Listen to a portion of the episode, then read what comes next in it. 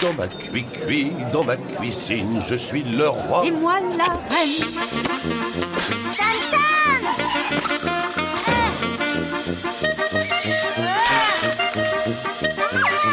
Non, vous pensez que Rabdo Nana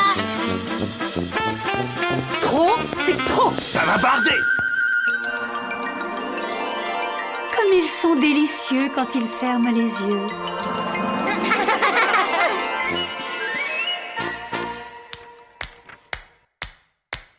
Tom Tom et Nana sont enfants depuis 40 ans, et depuis 40 ans, les deux trublions du restaurant La Bonne Fourchette n'ont pas pris beaucoup de cheveux blancs. Avec une trentaine d'albums édités, plus de 16 millions d'exemplaires vendus et deux adaptations en série animée, leurs aventures font désormais figure de référence dans le paysage de la bande dessinée pour la jeunesse. Bienvenue dans Histoire de jeunesse, le podcast des éditions Bayard Jeunesse. Chaque mois, un auteur nous reçoit chez lui pour nous raconter sa propre histoire, celle qui l'a fait devenir écrivain. Evelyne Reberg a participé à l'aventure de Tom Tom et Nana pendant 20 ans. Aux côtés des deux créatrices de la série, Jacqueline Cohen et Bernadette Després, elle s'est efforcée d'y insuffler ce qui fait l'essence même de l'enfance. Parler de Tom Tom et Nana, ce devrait être Jacqueline Cohen et Bernadette Després qui le fassent parce que ce sont elles les créatrices de la bande dessinée. Il se trouve que Jacqueline Cohen n'était pas disponible et que donc je vais pouvoir, euh, j'espère, raconter cette longue histoire euh, sans dire trop de bêtises parce que quand même je la connais, on me l'a raconté, même les débuts de Tom Tom et Nana où je n'étais pas là, on me l'a raconté et je crois savoir à peu près ce qui s'est passé. À la fin des années 70, dans un paysage dominé par la production franco-belge, une petite bande dessinée discrète fait son apparition dans le magazine J'aime lire. Elle parle du quotidien de deux enfants dans le restaurant de leurs parents, entre les coups de feu en cuisine, les habitués et les copains du quartier. Un postulat banal à première vue, mais en réalité assez novateur. Pourquoi elles ont inventé Tom Tom et Nana? Ben C'est parce qu'en 1977, J'aime lire se créait et euh, la rédaction avait décidé de publier à la fin du magazine une petite bande dessinée qui était destinée à des jeunes lecteurs de 6, 9 ans, disons, à peu près. Et à l'époque, les enfants lisaient Tintin, Astérix, etc. Mais c'est un peu difficile pour de jeunes lecteurs. Et il fallait trouver. Il n'y avait pas encore, à l'époque, je crois, de beaucoup de créateurs de BD qui s'intéressaient à cet âge-là. Voilà. Alors Jacqueline et Bernadette avaient publié ensemble un, très joli petit album qui s'appelait Les mots de Zaza, qui avait eu beaucoup de succès. Et euh, elles avaient le sentiment que leur style s'harmonisait. Et donc, elles ont décidé de se lancer. Elles se sont dit, ce sera rigolo. Euh, ce sera un petit essai. Euh, Jacques, elles ne pouvaient pas imaginer que ça durerait 30 ans, évidemment.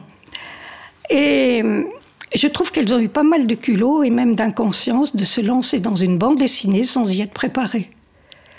Ça, ça demande quand même une certaine technique. euh, euh, enfin, vraiment, la mise en case, tout ça. euh, je, se lancer comme ça, euh, en publiant immédiatement ce qu'on fait, c'est quand même très risqué. Et effectivement, les débuts ont été très maladroits. D'ailleurs, ça n'a pas été republié.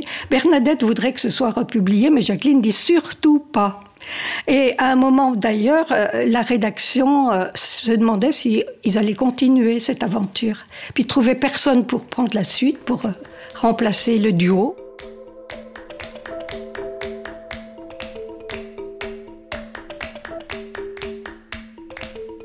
Jacqueline, elle avait écrit un projet. Elle dit elle-même que c'était un projet naïf, maladroit, sommaire. Euh, elle voyait ça comme une comédie familiale. Mais en fait, moi je trouve que le projet était euh, vraiment porteur d'énormément de richesses, de possibilités. Je ne sais pas si au moment où elle l'a fait, elle se rendait compte elle-même de la richesse de ce qu'elle proposait. Je pense que euh, ce projet venait de Jacqueline elle-même, de son tempérament, de sa vie, de son désir de parler des relations parents-enfants, de peut-être même de la famille Cohen, euh, très certainement de son enfance. Enfin, je veux dire, ce n'était pas un projet marketing, c'était un projet d'auteur. Et pour dire la richesse de ce projet, enfin, en quoi il était porteur, ben, déjà, la première chose, c'est que elle mettait en scène des parents avec leurs enfants, ou alors des enfants face à leurs parents. Et il faut dire, je, je pense que c'était assez original. Je ne connais pas toute la littérature enfantine, mais j'ai l'impression que Autant dans les albums pour petits, on parle des parents, dans la tendresse, la maman qui manque, tout ça, le papa, bon.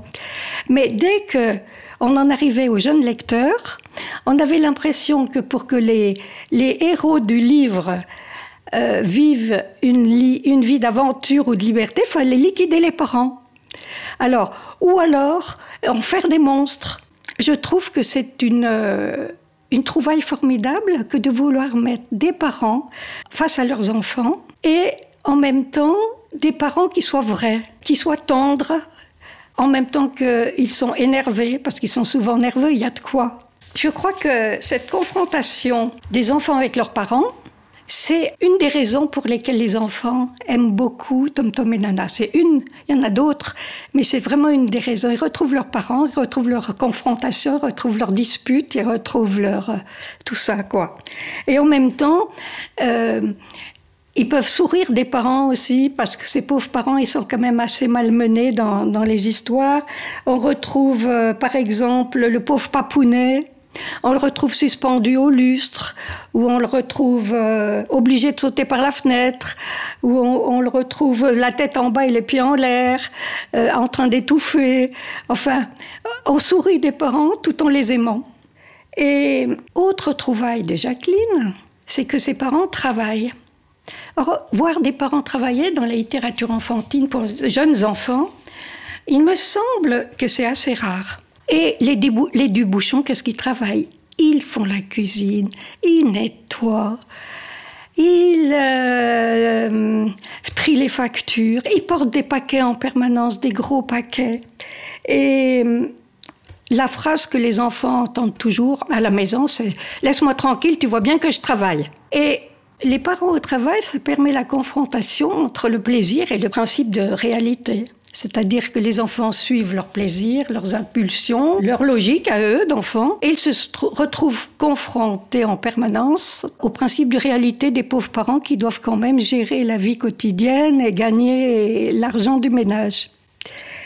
Et pour parfaire ce projet grandiose de Jacqueline, elle a trouvé le restaurant. Alors là, le restaurant, c'était vraiment quelque chose qui a permis beaucoup, beaucoup d'épisodes de création. On a pu tenir pendant 30 ans grâce au restaurant, je crois.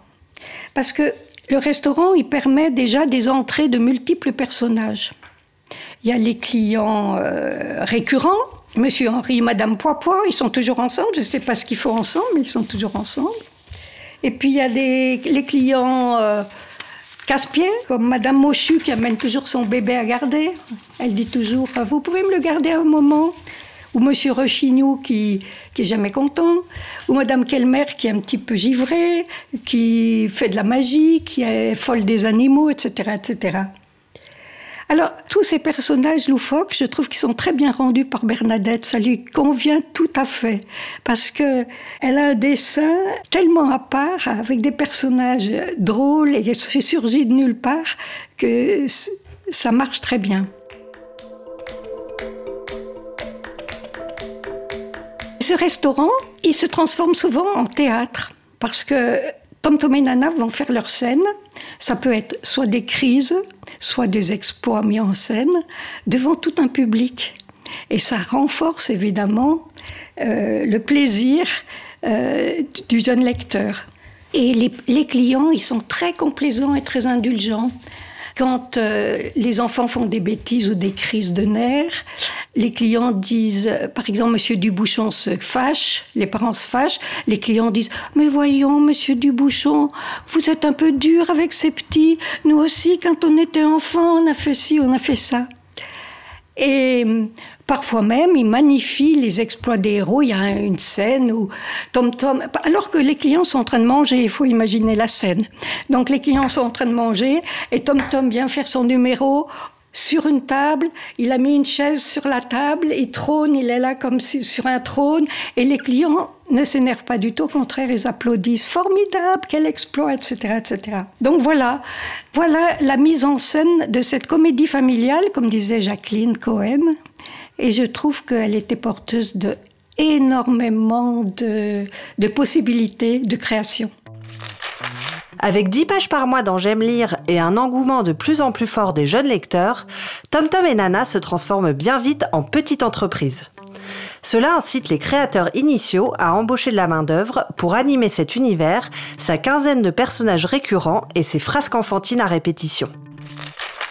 Jacqueline, elle cherchait son ton et elle a fini par trouver. Je ne sais pas si vous avez lu L'indigestion de géographie. Moi, je trouve que c'est un des plus jolis. Et c'est là qu'elle a trouvé son ton. C'est-à-dire, c'est Tom Tom fait une crise parce qu'il doit, il a une leçon de géographie, il doit apprendre le climat tropical et l'équateur. Et Monsieur Dubouchon se transforme en globe terrestre, tourne sur lui-même pour montrer sur son gros ventre où se trouve l'équateur. Et bien là, Jacqueline avait trouvé ce qu'elle cherchait. Et pendant tout un temps, je crois qu'elle sait chercher. Et parfois, elle trouvait le ton qu'elle adoptait dans la, bande dessinée lui convenait pas vraiment. Et donc, elle était exigeante envers elle-même. Voilà.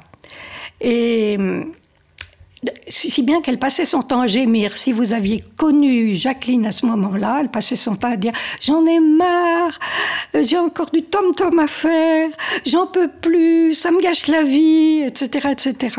Mais en même temps, elle ne lâchait pas. C'est-à-dire que euh, aurait très bien pu dire j'arrête tout, mais non, parce que je pense qu'en fait, au fond d'elle-même, ça l'intéressait beaucoup de cette recherche, cette quête. Bref, elle prend des repreneurs. Alors, les repreneurs, moi je trouve qu'ils faisaient des choses assez intéressantes, par exemple Rodolphe, mais justement, Rodolphe était plus axé sur l'aventure. Et il me semble que Jacqueline, c'était pas vraiment ça qu'elle cherchait. Elle cherchait à retrouver la quintessence des enfants, quoi. Quelque chose comme ça. C'est difficile à expliquer. Donc, en 1986, Jacqueline fait appel à moi. Pourquoi? Parce que j'avais écrit pas mal d'histoires pour J'aime lire. Et elle, elle était devenue rédactrice de la revue. Et donc, elle lisait mes histoires. Et elle s'est dit que nos humours, notre humour, à l'une et à l'autre, devait pouvoir euh, fonctionner ensemble. on s'était vu à plusieurs reprises parce que à l'époque, j'aime lire, ils euh, avaient une grammairienne, Laurence Lantin, qui corrigeait tous les textes qui arrivaient. Chaque fois que j'envoyais une histoire, il fallait tout corriger parce qu'il fallait que ce soit très lisible. Donc sujet, verbe, complément, sujet, verbe, complément, dès qu'il y avait un truc un adjectif en apposition, tout ça. Oh, le petit ne pourra pas lire, tout ça. Bon. Donc, j'avais affaire à Jacqueline, c'est elle qui, qui s'occupait des textes. Et donc, euh, eh bien, un beau jour, elle me dit Est-ce que tu veux bien? Elle me dit ça d'un air suppliant. Alors que moi, j'étais ravie, parce que déjà, Tom Tom et Nana avaient du succès au moment où elle m'a demandé ça pour moi, c'était vraiment un cadeau qu'elle me faisait.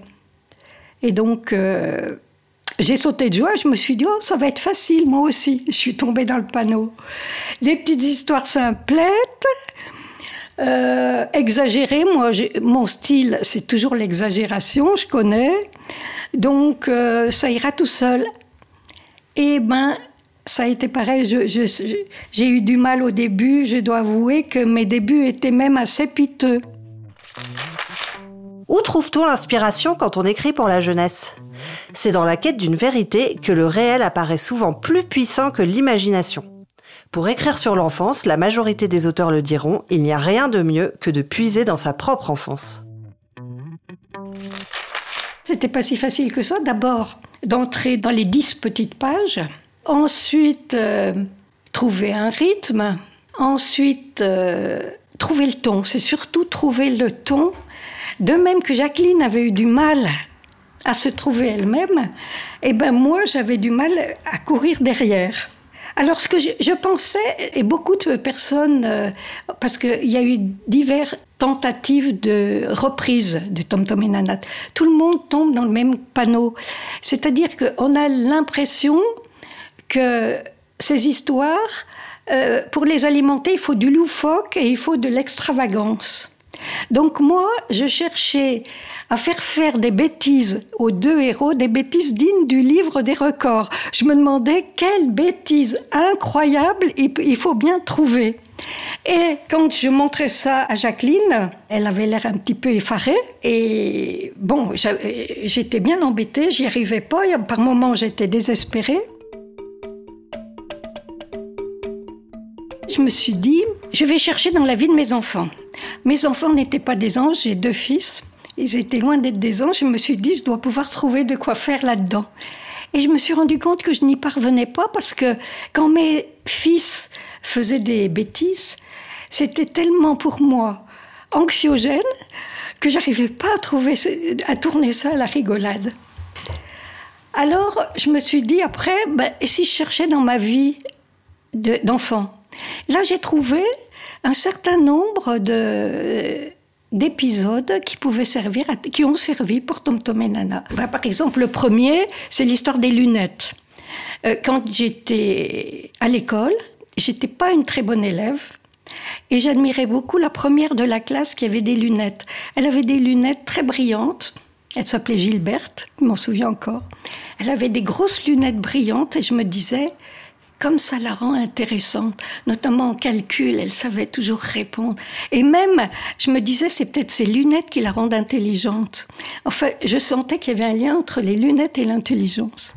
Et je suis, euh, quand ensuite, j'ai commencé à dire à mes parents, vous savez, je vois mal, j'y vois trouble, j'ai mal à la tête. Et j'ajoutais toujours, il me faudrait des lunettes. Euh, bon, évidemment, ils n'étaient pas dupes. Mais au bout d'un moment, comme ça durait, ça durait, ma mère a dit à mon père, écoute, il y a peut-être quelque chose quand même, il faut quand même aller, qu'elle aille voir l'opticien. Et l'opticien m'a reçue comme si j'étais une dame. Assieds-toi, oh comme tu es mignonne, tout ci, tout ça. J'étais amoureuse de l'opticien. Et quand il m'a montré le panneau avec euh, toutes les lettres à, lire, je me suis dit, je vais lui montrer comme je sais lire. Alors j'ai tout lu d'un coup et je suis ressortie bredouille. Alors on en a fait un épisode, ça doit être une des premières histoires qui a bien marché, euh, où j'ai compris. En fait, j'ai compris que... Oui, on en a fait un épisode où Tom Tom et Nana veulent des lunettes. Alors, ça donne beaucoup de gags, évidemment. Ils font semblant de ne pas voir clair. Alors, vous imaginez deux gosses qui... Bon. Et ça m'a fait comprendre quelque chose, c'est qu'il fallait pas chercher des bêtises, mais pas du tout. Il fallait chercher quelque chose de l'ordre de la vérité. Voilà. Il fallait creuser dans ce qu'on avait vécu comme enfant, euh, notre propre enfance, les enfants qui sont autour de nous. Et il fallait partir de ça. Il fallait pas partir d'une idée extravagante. Il fallait partir de leur euh, désir, de leur frustration, de leur peur, euh, de tout ça. Voilà. À partir de là, ça allait beaucoup mieux.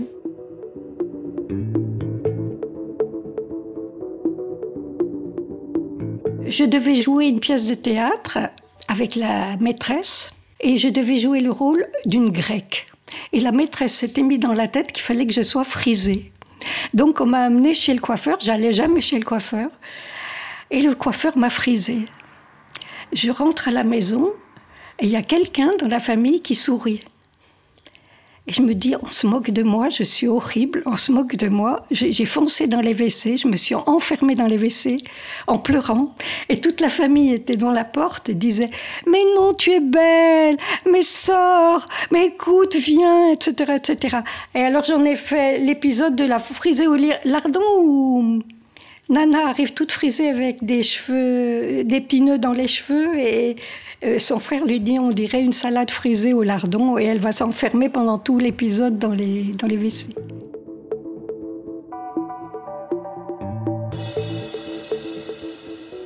Ma petite nièce, elle s'était fait gronder et elle avait écrit sur la porte de ses parents Non, elle avait été grossière avec ses parents. Elle leur avait dit Vous êtes des cons.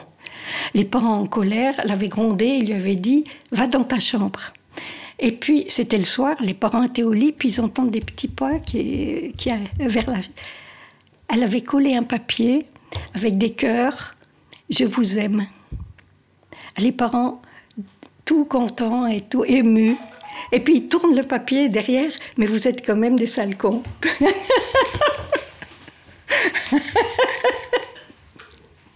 J'ai trouvé ça formidable. C'est toute l'ambivalence. Hein du coup, j'en ai fait la lettre piégée. Ça allait tout seul. Les enfants se font gronder. Euh, ils, ils, disent on va leur écrire une lettre atroce avec des gros mots et tout ça. Evelyne Reberg et Jacqueline Cohen ont collaboré pendant 20 ans pour renouveler chaque mois le plaisir des jeunes lecteurs de J'aime lire. Comment fonctionnait ce travail en duo aussi mouvementé que le sont les relations de Tom Tom et Nana? C'était tout un rituel. C'est-à-dire que tantôt j'allais à Paris, tantôt euh, Jacqueline venait à Dijon. Quand je présentais l'histoire du mois à Jacqueline, elle, elle prenait jamais un air content, au contraire, elle prenait un air comme si je lui faisais un sale coup. Elle disait Quoi déjà? Ce qui est assez bizarre parce qu'on était bien obligé de fournir tous les mois. Et hum, je me suis souvent demandé Mais bon sang, pourquoi elle réagit comme ça? Et je pense que c'est parce que Jacqueline est très angoissée. Pour elle, euh, avant d'inventer quoi que ce soit, elle rumine, elle rumine, elle revient sur les trucs. Ça peut devenir absolument infernal. Donc moi, j'arrive toute fraîche comme ça en disant voilà, j'ai une histoire. D'emblée, ça lui faisait peur. Et moi, je fonctionne exactement à l'inverse, c'est-à-dire que je suis aussi angoissée, mais du coup, je vais vite. Autant elle, elle va lentement, autant moi, je vais à toute vitesse. Quand j'ai une idée, je fonce dessus, je la tiens, je suis tellement contente de la tenir. Et donc, je vais toujours très, très vite. Donc, je lui racontais l'histoire et elle me posait toujours la même question. Est-ce que tu crois que c'est possible? Alors là se pose le problème effectivement de la vraisemblance. Jacqueline, quand elle a commencé à ses tout débuts à faire Tom Tom et Nana, à mon avis, elle a fait des erreurs de logique. Par exemple, il y a un épisode où Tom Tom euh, trafique le moteur de l'auto de son père pour pas qu'il parte. Ça ne marche pas. À mon avis, c'est impossible. On ne peut pas faire ça dans Tom Tom et Nana. De même, à un autre moment, il y a les parents qui lui disent euh, Tu vas faire la cuisine. Non, mais c'est pas possible. Vous voyez ce que je veux dire? Donc, euh, quand elle me disait Tu crois que c'est possible? Elle avait évidemment surmonté toute cette histoire, elle avait réfléchi et elle, euh, elle, elle avait cette exigence de vraisemblance. Alors, vous allez me dire que euh, la vraisemblance et Tom Tom et Nana, ça va pas ensemble. Parce que tout est invraisemblable dans cette histoire. Que des gamins lâchent des lapins dans la cuisine d'un restaurant, ou qu'ils lâchent des lapins dans le restaurant lui-même, ou qu'ils fassent leur numéro face aux clients attablés, etc., etc. Tout est invraisemblable. Mais justement, euh, il y, a des invraisemblances qu'on peut garder et d'autres qu'on ne peut pas garder. Vous voyez ce que je veux dire? Il faut que l'invraisemblance, elle aille dans la logique des personnages, qu'elle soit parlante. Il faut que le temps de l'histoire, on y croit. En fait, la fabulation, euh, une histoire, c'est un lieu irréel. Et bien, il faut que dans ce lieu irréel, on puisse croire à l'histoire, même si elle est invraisemblable. Donc, euh, il fallait trier dans les invraisemblances et je suis tout à fait d'accord avec elle quand elle posait la question est-ce que tu crois que c'est possible?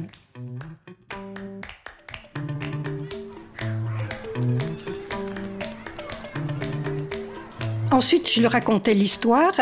Je racontais mal, je racontais vite, à la fois parce que j'étais excitée de lui montrer mon travail, et puis en même temps un peu apeurée parce que je me disais qu'est-ce qu'elle va en penser? Et elle me répondait invariablement je n'y ai rien compris. Alors euh, je me suis mise à tout écrire. Page 1, nanana. Page 2, première case, deuxième case, troisième case, détaillant tout, et je lui disais toujours à la fin, triomphante, t'as vu, ça tient dans les dix pages. Parfois, euh, sa réaction, elle se prenait la tête à deux mains et elle disait Quelle tuile a été là comme ça Quelle tuile Il va encore falloir chercher. Pas drôle. Vous me croirez peut-être pas, mais en réalité, j'ai jamais été vexée ou fâchée quand elle me disait Quelle tuile Parce que, d'abord, j'avais confiance dans son jugement. Et puis, je trouvais ça très bien qu'on soit exigeante, qu'on prenne pas la première idée venue, qu'on cherche, qu'on cherche, qu'on cherche. Et en général, je crois que j'ai toujours été d'accord avec elle quand elle disait quelle tuile. Je me disais, ben oui, ouais, c'est pas terrible. J'ai dû forcer peut-être la barrière, peut-être une fois ou deux, mais vraiment. Et encore, oui, une fois ou deux, et pas plus, sur les 20 ans de travail commun. Il m'est arrivé de faire des jolies petites petites histoires toutes rôties qui allaient bien dans les cases, qui étaient drôles, qui tout ce qu'on veut. Elle m'a jamais dit "Oh Evelyne, c'est super." Elle euh, elle disait "Bon, allez, on s'y met."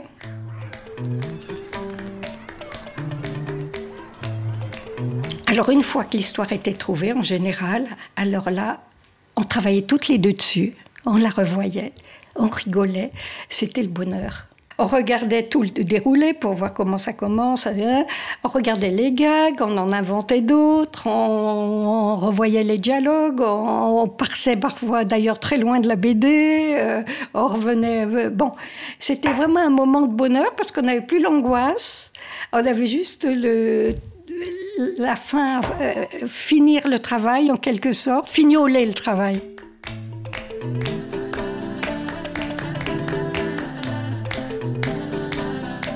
Et ensuite, Jacqueline avait la difficile tâche de dire nos remarques à Bernadette Després. Alors parfois ça passait très bien, ça dépendait sans doute des moments. Parfois Bernadette était furieuse. Quoi? Vous me faites transformer tel personnage? Mais moi je le sens comme ça d'abord. Mais vous croyez que vous êtes les seuls à posséder ces personnages? Moi aussi, depuis le temps que je les dessine, euh, je sais très bien qui ils sont. Vous n'avez pas le droit de me faire changer ça. Alors Jacqueline... Euh, utilisait toute sa diplomatie pour faire changer le dessin par Bernadette. Nous avons été quatre bonnes femmes à faire ça. C'est peut-être une BD féminine. Quatre bonnes femmes. Jacqueline Cohen, scénariste. Evelyne Ruberg, scénariste. Bernadette Després, illustratrice. Et il y a eu deux coloristes, deux Catherine qui se sont succédées. Catherine Legrand et Catherine Viançon-Ponté. Et moi, j'aime bien les couleurs qu'elles ont su mettre sur, euh, sur les personnages. Vivre avec Tom Tom et Nana pendant plusieurs décennies, ça suppose de garder l'inspiration toujours en forme. Une gymnastique quotidienne pas évidente, mais quand on considère les quelques 300 histoires de la série, on se dit que le défi a été relevé haut la main par ses créatrices. Je me souviens de vacances d'été où je devais trouver l'histoire pour septembre, je ne trouvais pas. C'est-à-dire que je trouvais un début d'histoire, je voyais pas la suite. Ou alors je trouvais une histoire, elle n'était pas bonne, elle n'était pas drôle. Ou alors je trouvais une histoire, mais elle ressemblait beaucoup à une autre qu'on avait faite il y a 7 ou 8 ans avant, parce que on a eu un mérite quand même, on n'a jamais fait deux histoires pareilles. On cherchait absolument à varier. Et je me souviens de cet été, euh, j'étais à la campagne, mais alors je jouissais pas du tout de la campagne. J'avais ça dans la tête, me disais, je trouve pas. Et je crois que quand on se force, comme ça, quand on se force, on trouve plus, la porte se ferme, il faut laisser de l'air entrer dans sa tête. C'est un moment, j'ai abandonné, je me suis dit, j'en ai marre, on verra bien, et hop, l'idée est venue à ce moment-là. Et je crois que ces angoisses-là, je pense que tous les gens qui travaillent dans la périodisation, obligé de fournir tous les mois. Et même à un moment, c'était tous les 15 jours parce que J'aime lire a créé les premiers J'aime lire et ils ont mis des Tom Tom et Nana dedans. Ça devenait tous les 15 jours. Là, j'en ai, voulu à Jacqueline. J'ai dit pourquoi t'as accepté quoi? C'était trop. Donc, toutes les personnes qui sont soumises à ce rythme obligatoire, je suis sûre qu'elles éprouvent des angoisses. C'est forcé. On ne peut pas toujours avoir des idées. Hein. C'est impossible. Quelle joie quand on a trouvé une bonne petite idée qui marche. ouf. Mais après, il faudra s'y remettre. Des bonnes idées, mais pas que. Qu'est-ce qui explique le succès de Tom Tom et Nana et sa valeur profondément affective pour les générations de lecteurs qui ont dévoré leurs aventures? Cette bande dessinée donne aux enfants l'univers dont ils rêvent. Voilà. C'est ça mon explication. Parce que un univers où les enfants peuvent gambader en toute liberté, où ils se retrouvent dans un terrain vague, et dans le terrain vague, ils, ont leur cabane à eux. Vous savez, la cabane, c'est vraiment le lieu mythique pour les enfants. Ils sont là, loin des adultes. Et puis, au moins de danger, hop, ils courent jusqu'au restaurant. Et s'ils disparaissent, tout le restaurant va les, rechercher. On voit même parfois les personnages à la queue leu Il y a le père, la mère, Mélanie, Gino, Marie-Lou, et puis tous les, les clients de la bonne fourchette qui courent, qui courent pour aller chercher ces chers petits. C'est-à-dire qu'ils ont à la fois la liberté et la protection.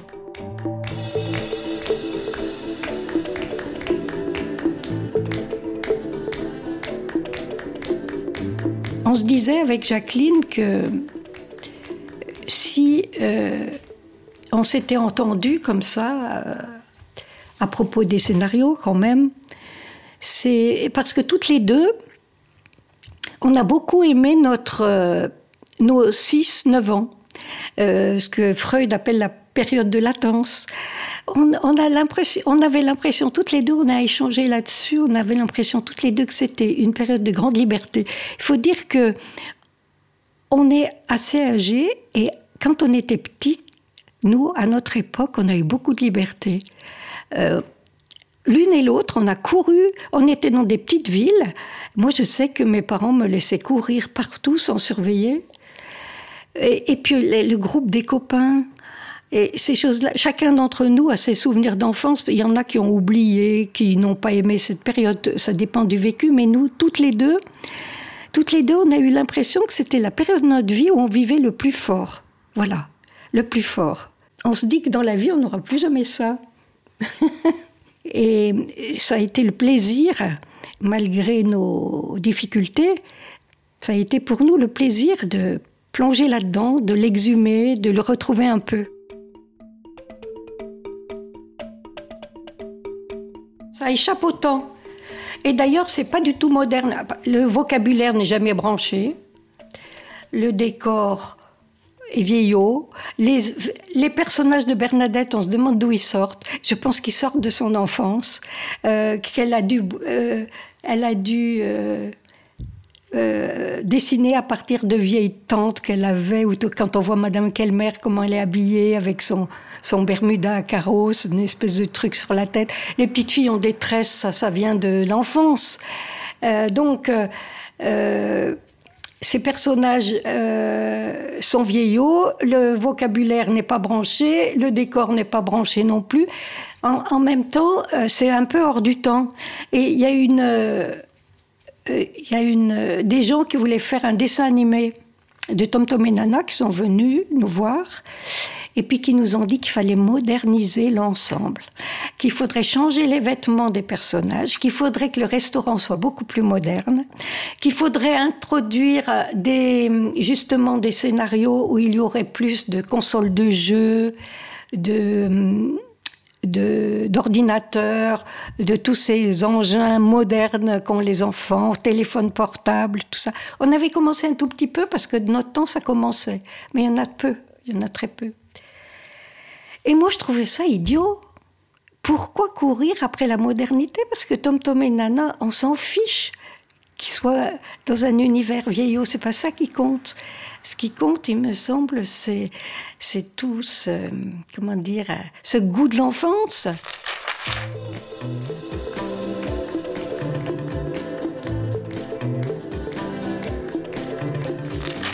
Regardez-moi ce ah. chantier. Mais qu'est-ce que c'est que ce bazar? Euh, c'est de la peinture, c'est joli, non? C'est ma dinette. C'est des cochonneries Des cochonneries Vous allez me nettoyer Ah. ça vite fait. Mais c'est pas sale Vous exagérez toujours Eh bien, moi, j'en ai assez de faire le ménage. Je rends mon Eh tablier. oui, moi aussi. Les enfants, je vous préviens, on va au cinéma. Au cinéma Quelle bonne idée Quand on rentrera, je veux que tout soit impeccable. C'est bien compris. Sinon, vous serez privé de télé pendant trois mois. Trois mois Trois mois. Euh, Impeccable Non, comment mais Comme ma cuisine. Ce podcast vous était présenté par Bayard Jeunesse. Merci de l'avoir écouté, merci de le partager si vous l'avez aimé.